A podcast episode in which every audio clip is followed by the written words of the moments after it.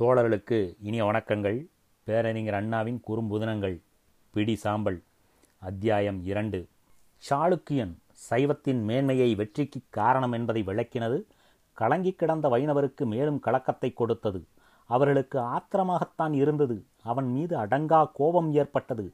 அவன் பொய்யுரைத்திருப்பின் கோபம் பொங்கிப் பிறகு அடங்கிவிட்டிருக்கும். ஆனால் அவன் சொன்னதை எண்ணி பார்க்க பார்க்க அவன் உரையிலே உண்மை இருக்க கண்டனர். காணவே கோபம் மேலும் மேலும் கொதித்தது. அந்த சாளுக்கியன் அடிமைதான். ஆனால் அவன் சொன்னது உண்மை. வெற்றி கழிப்பு அந்த வேதனையை மாற்ற முடியாது. எந்த புலிகேசி களத்திலே பிணமாக்கப்பட்டானோ அவனுடைய வெற்றி முரசு பல்லவத்தின் தலைநகரத் தலைவாயிலில் கேட்டதைய தமிழ் வீரர்கள் அறிவர். மகேந்திரன் காலத்தில் நேரிட்ட அந்த விபத்தை சாளுக்கியன் கவனப்படுத்தினான். என்ன கர்வம் என்ன ஆணவம் தோற்றோடிய துஷ்டன் துடுக்குத்தனமாகவும் பேசுகிறானே. வெற்றி வீரர்களாக இருக்கும் நம் எதிரிலேயே நம்மை இழிவாக பேசுகிறானே என்று கோபம் பிறந்தது முதலில். ஆனால் உடனே தணிந்து விட்டது. அவன் உரைத்ததோ உண்மை. ஓர் நாள் காஞ்சிபுரம் பல்லவத்தின் தலைநகரம். இன்றோ நாளையோ இரவோ பகலோ இப்போதோ இன்னும் சற்று நேரத்திலோ சாளுக்கியனிடம் சிக்கிச் சீரழியும் என்று வீரர்கள் எல்லாம் விசாரப்பட்ட நிலை இருந்தது. தோல்வி துயரம் வெட்கம் வேதனை அதனைத்தான் பிடிபட்ட சாளுக்கியன் கவனப்படுத்தினான். பிழையல்ல உண்மை. ஆம் அந்த நாள் அவர்கள் கவனத்துக்கு கொண்டு வரப்பட்டதும் பழைய நிகழ்ச்சிகள் பலவும் மணக்கண் முன் தோன்றின. பல்லவ சாம்ராஜ்யத்தை பதைக்க வைத்த புலிகேசி அவர்கள் மணக்கண் முன் வந்து நின்றான். புலிகேசி ராஷ்டிரகூடர் கடம்பர் கொங்கணர் லாடவர் சேதி நாட்டவர் கலிங்கர் கோசலர் வேங்கி நாட்டவர் என்று பல்வேறு நாட்டவரை வென்று புகழ் பெற்றவன் சாளுக்கியாதிபதி சமர் செய்து வைரமேற்றிய வீரனானான். எங்கும் வெற்றியே கண்டான். புலிகேசியின் புகழ் வடக்கே இமயமறை மட்டுமல்ல பாரசீக மண்டலம் வரை பரவிற்று. பாரசீக மன்னன் வெற்றி பவனி வரும் புலிகேசியிடம் தோழமை கொண்டாடுவதை தனக்குற்ற பெருமை எனக் கொண்டான். இமயம் தடுத்திராவிட்டால் அதற்கு அப்பாலுள்ள நாடுகளையும் ஒருகை பார்த்திருக்கக்கூடியவனே புலிகேசி. சாளுக்கிய நாட்டின் புகழொழியாய் விளங்கிய புலிகேசி பெற்ற எல்லா வெற்றிகளையும் மிஞ்சிவிட்டது ஹர்ஷனுடன் போரிட்டு பெற்ற வெற்றி. சாம்ராஜ்யாதிபதி எனவும் சமரில் வல்லவன் எனவும் புகழ்பெற்றவன் ஹர்ஷன். வடநாட்டிலே அவன் அமைத்த வல்லரசு தென்னாட்டையும் விழுங்கிவிடக் கூடியதோ என்று எவரும் அஞ்சக்கூடியதாகவே இருந்தது. வடநாட்டு சிற்றரசர்களின் சிரம் தன் அடிதொழ மணிமுடி பூண்டு மகோன்னதமாக வாழ்ந்து வந்த ஹர்ஷன் தனக்கு இணை யாருமில்லை என்று இருமாந்திருந்ததில் ஆச்சரியமில்லை. அவனுக்கு ஈடும் எதிர்ப்பும் சாளுக்கியத்திலிருந்து கிளம்பிற்று. புலிகேசி போர் தொடுத்தான். தோல்வி கண்டறியாத ஹர்ஷனை தோற்கடித்தான். புலிகேசியின் புகழ் இந்த வெற்றியினால் உச்சநலை அடைந்ததும் சாளுக்கிய நாட்டுக்கு பெருமதிப்பு பிறந்தது. மகேந்திரன் மதிவாணர்களின் தோழன்.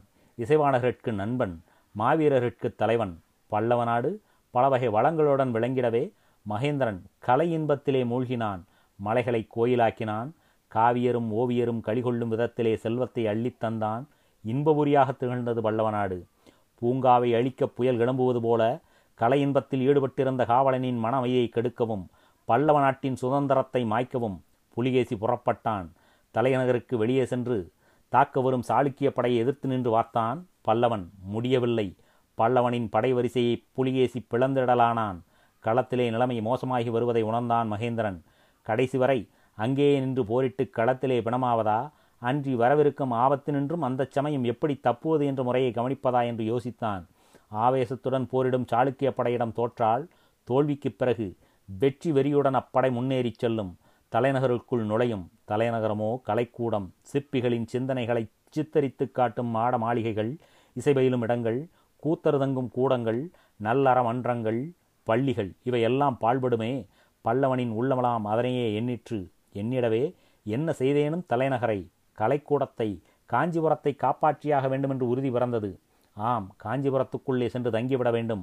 அந்நகர் கலைக்கூட மட்டுமல்ல எதிரி சுலபத்திலே பிடிக்க முடியாத கோட்டையும் கூட மதிர்ச்சுவர்கள் பலமானவை. மகேந்திரன் தன் படைவீரர்களை அழைத்து கொண்டு காஞ்சிபுரத்துக்கு வந்து சேர்ந்தான். உள்ளே முஸ்தீபுகளை பலப்படுத்தினான். சாளுக்கிய படைக்கும் பல்லவ படைக்கும் இடையே பலமான மதில் கலைக்கூடம் கோட்டையாகிவிட்டது. முற்றுகையிட்டான் சாளுக்கியன். காஞ்சிபுரத்தை கைப்பற்றுவது அவ்வளவு எளிதானதல்ல என்பதை கண்டான். வேட்டைக்காரரிடமிருந்து தப்பி சிங்கம் தன் குகைக்குள்ளே நுழைந்து கொண்டது போலிருந்தது மகேந்திரன் நிலைமை. இந்திய உபகண்டத்திலே பல்வேறு இடங்களிலும் தன் பண்பால் உயர்மதிப்பு பெற்று விளங்கிய காஞ்சிபுர மக்கள் அதுகாலை கலக்கமடைந்து காலமெல்லாம் செலவிட்டு கருத்தை செலவிட்டு அமைத்த கலைக்கூடங்கள் சாளுக்கியனால் அழிந்துவிடுமோ என்று அஞ்சினர். சமணம் பௌத்தம் வைணவம் சைவம் எனும் மதத்துறைகள் ஒவ்வொன்றுக்கும் அங்கு பேராசிரியர்கள் இருந்தனர். பல்கலைக்கழகங்கள் இருந்தன. வணிகர்கள் வெளிநாட்டு வேந்தருக்கும் நுண்ணறிவு கூறிய பண்பினர் இருந்தனர். நாளந்தா தட்சசீலம் முதலிய வடநாட்டு பல்கலைக்கழகங்களுக்கு பேராசிரியர்களை தந்து உதவிய சான்றோர் மன்றமாக விளங்கிய காஞ்சிபுரம் இனி சாளுக்கிய படைக்கு இரையாவதோ? இதற்கோ இத்துணை எழிலும் செல்வமும் கலையும் உயர்நிலையும் பெற்றோம் வளர்த்தோம் என்றெண்ணி ஏங்கினர். சாளுக்கிய மன்னன் புலிகேசி மகேந்திரன் மகிழ்ச்சி அடைந்தது கண்டு மகிழ்ந்து அடியோடு பல்லவ நாட்டை அழித்தொழிப்பதை விட அங்கு தனக்கு பணிந்த நிலையில் பல்லவ மன்னவன் இருந்து அரசாள்வது சிறந்தது என்று எண்ணியே சாளுக்கியன் சென்றான். பல்லவனின் படைபலம் பாழ்பட்டது செல்வம் குறைந்தது மதிப்பு மங்கிற்று தோல்வி துயரத்தால் பல்லவம் துவண்டு விட்டது. அதைத்தான் அந்த சாளுக்கியன் கவனப்படுத்தினான். பழைய புண்ணை கிளறினான். கிளறியதோடு விடவில்லை. தோல்வியால் துவண்ட பல்லவம் மீண்டும் ஒளிவற்றது சைவத்தின் பலத்தினால் என்று கூறுவதன் மூலம் புண்ணிலே வேலும் பாய்ச்சினான். எங்கனம் தாங்குவிருந்த வேதனையை?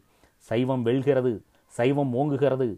வீழ்ந்தது வாதாபி அல்ல வைணவம் வீழ்ந்தது என்று பல்லவ நாட்டு வைணவர்கள் பதவியதைத்தனர் சாளுக்கியன் எதிர்பார்த்தது நடைபெறத் தொடங்கிற்று. வெற்றி கழிப்பினூடே வேதனை. ஆனந்தப்பட வேண்டிய மக்களுக்குள்ளே அச்சம் அருவருப்பு அவநம்பிக்கை. ஆம் அவன் எண்ணத்தின்படி பல்லவ நாட்டுக்குள் தீ மூண்டு விட்டது கலகத்தீ. இது மூண்டு விட்ட பிறகு சாளுக்கியனின் மனதிலே நம்பிக்கை அதிகரித்தது. பரஞ்சோதியாரிடம் பணியாளாக இருப்பவன் என்ற முறையிலே பலரை காண சந்தர்ப்பம் கிடைத்ததை பயன்படுத்தி கொண்டு சைவத்தின் மேன்மையை விளக்கும் போக்கின் மூலம் எவ்வளவு அருவருப்பை கிளப்ப முடியுமோ அந்த அளவு செய்து வந்தான் என்ன இது? திருநீரு ராமராம ஏன்? இந்த திருநீர் அல்லவா பல்லராஜ்யத்தை காப்பாற்றி நரசிம்ம மன்னனின் பீடம் ஆடாதபடி பார்த்து கொண்டது பாதுகாப்பளித்தது துடுக்குத்தனமாக பேசாதே ஓய். வைணவ சுரோன்மணியே வாயை மூடும். வாதாவி தீக்கு இரையாக இருந்தால் என்ன நேரிட்டிருக்கும்? நேரிடுவது என்ன ஐயா மிரட்டுகிறீர்? நானா இதுவா மிரட்டல்? உண்மையைக் கண்டு ஏன் நீர் மிரள்கிறீர்? வாதாபி வீழ்ச்சி பல்லவனின் மீட்சி அல்லவா? ஆமன்றே வைத்துக் கொள்வோம். இதில் என்ன தயை? சாளுக்கிய படையை சாலிக்கிராமம் தடுத்து விடவில்லை ஞாபகம் இருக்கட்டும். சடாட்சரம் தடுத்தது. சடாட்சரமோ பஞ்சாட்சரமோ எனக்கு அக்கறை இல்லை. எமது நரசிம்ம மன்னர் வெற்றி பெற்றார். மனமறிந்து போய் பேசுகிறீர்.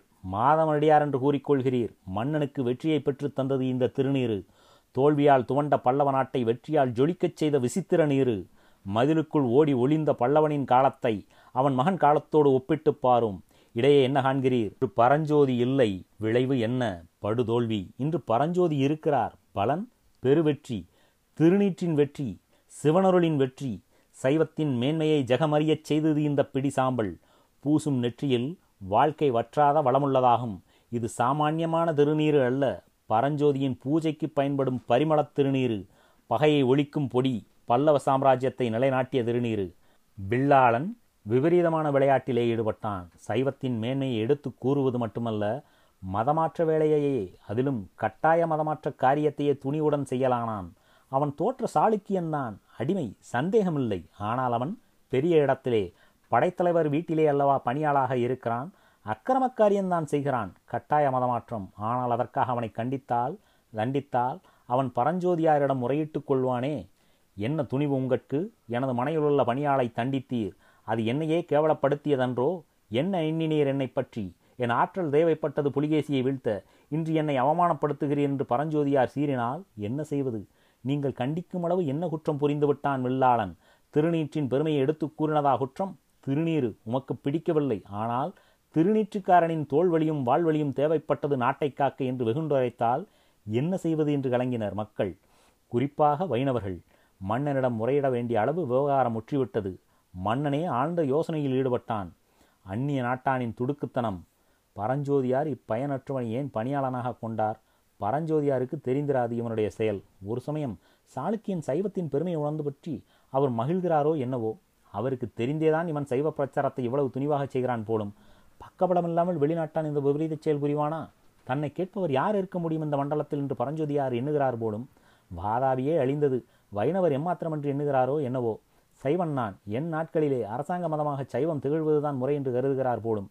மன்னனின் செவியில் விழும்படி மட்டுமல்ல மக்களிடம் பரவும் அளவு விதவிதமாக பேசலாயினர்.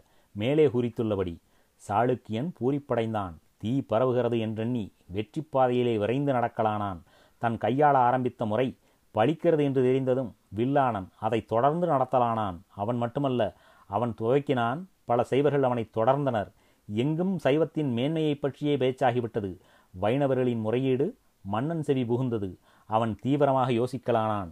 கைலை நாதனின் கட்டளையை உனக்கு கூற வந்தேன் காடு மலை வனம் கடந்து கருத்தறியாது நீ செய்யும் காரியத்தினால் உனக்கு நேரிட இருக்கும் சர்வ நாசத்தினின்றும் நீயும் உன் ராஜ்யமும் குலமும் தப்ப வேண்டுமானால் பாவத்தை துடைத்து கொள்ள வேண்டுமானால் நரசிம்ம மன்னனே நமச்சிவாயத்தின் நல்ல தொண்டனாம் பரஞ்சோதியை நரவேட்டையாடும் பழிப்பணியிலே புகுத்தும் செயலை நிறுத்துகின்றே இல்லையேல் சொல்ல கூசுகிறேன் மன்னவா எல்லையற்ற பரம்பொருளின் பக்தனை இழிதொழிலில் புகுத்தும் பாபம் உன்னை சும்மா விடாது.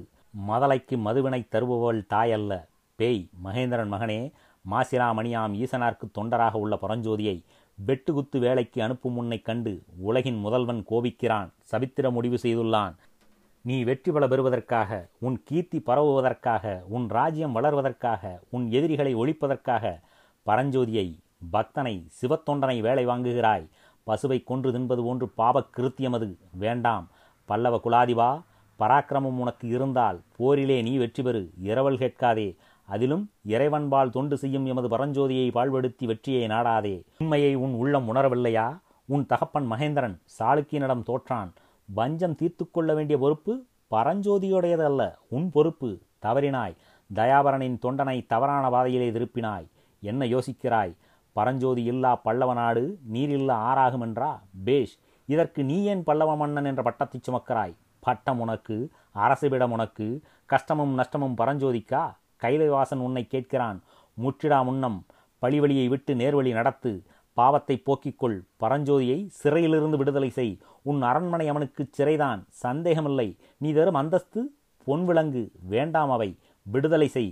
விமோச்சனம் வேண்டுமென்றால் படைக்கு வேறு தலைவனை தேடு. பரஞ்சோதிக்கு வேலை இருக்கிறது. ஊர் கொளுத்துவது அல்ல அவன் வேலை. ஊராளனி நீ ஊர் பிடிக்க பரஞ்சோதி.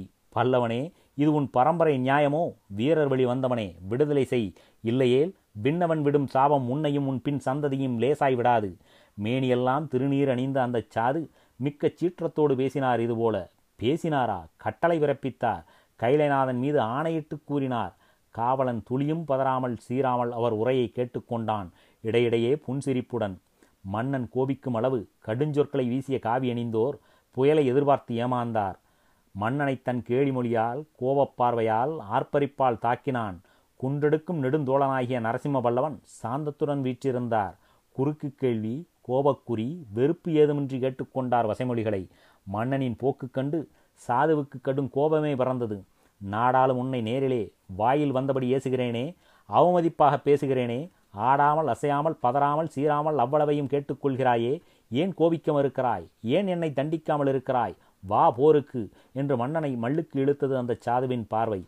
அவன் உண்மை சாதுவாக இருந்தால்தானே அவனுடைய அன்றைய போக்கு ஆச்சரியமூட்டுவதாக கருதலாம். அவன் சாளுக்கியன் சாதுவல்ல.